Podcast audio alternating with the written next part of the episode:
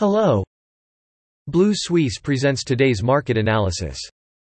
Capital Markets Overview European shares closed slightly higher on Wednesday, with the Stoxx 600 holding at a nine-month high, as investors welcomed positive earnings updates and signs of easing inflationary pressures.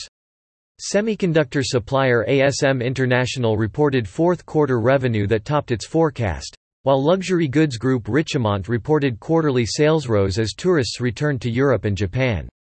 Meanwhile, food delivery company JustEat confirmed that despite a drop in its fourth quarter orders, profitability remained above growth.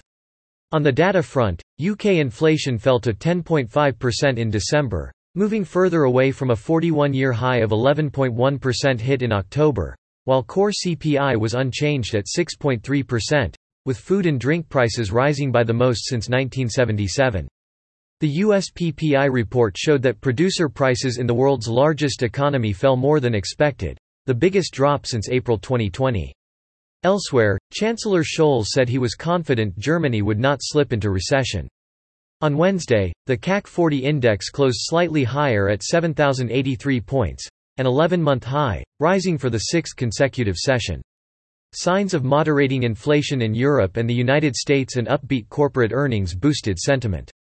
Meanwhile, German Chancellor Olaf Scholz told Bloomberg that the Eurozone's largest economy should be able to avoid recession this year. Domestically, France is bracing for the widespread disruption caused by nationwide strikes on Thursday. Unions say it will be the first day of mobilization, against Emmanuel Macron's plans to overhaul France's pension system. Among the top gainers, Capgemini rose about 3% after Barclays raised its value recommendation to overweight from weight, while ST Microelectronics rose 2% after ASM International in the Netherlands reported quarterly business results higher than its forecast. That's all for today. You can read more on our website at bluesuisse.com.